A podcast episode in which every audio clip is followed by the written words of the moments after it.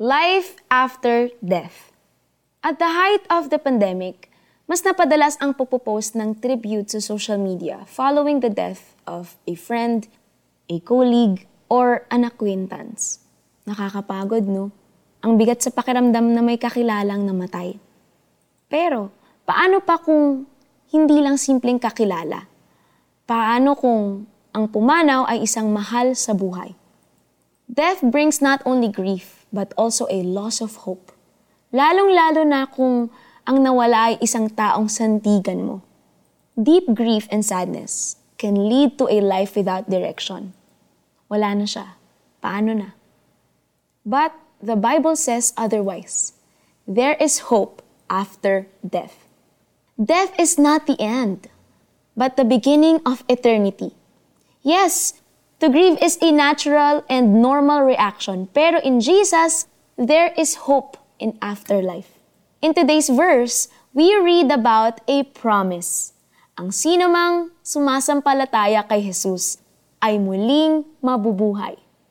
Kung may mahal ka sa buhay na lumisan na, na alam mong tumanggap kay Jesus bilang tagapagligtas, may rason upang maging maligaya kahit pa sa kamatayan dahil nasa piling na siya ng ating Panginoong Jesus.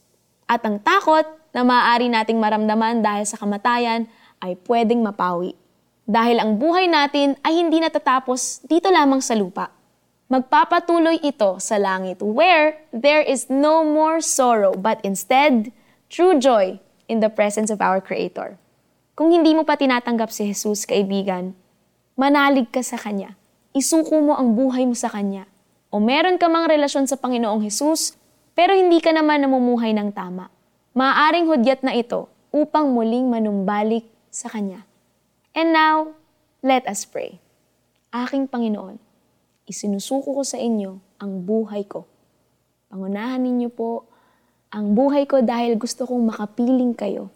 Salamat sa kaligtasan sa pamamagitan ng inyong anak na si Jesus. Amen.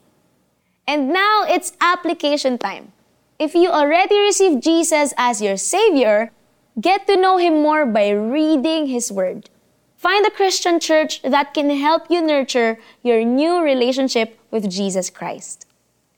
Sinabi sa kanya ni Jesus, Ako ang muling pagkabuhay at ang buhay.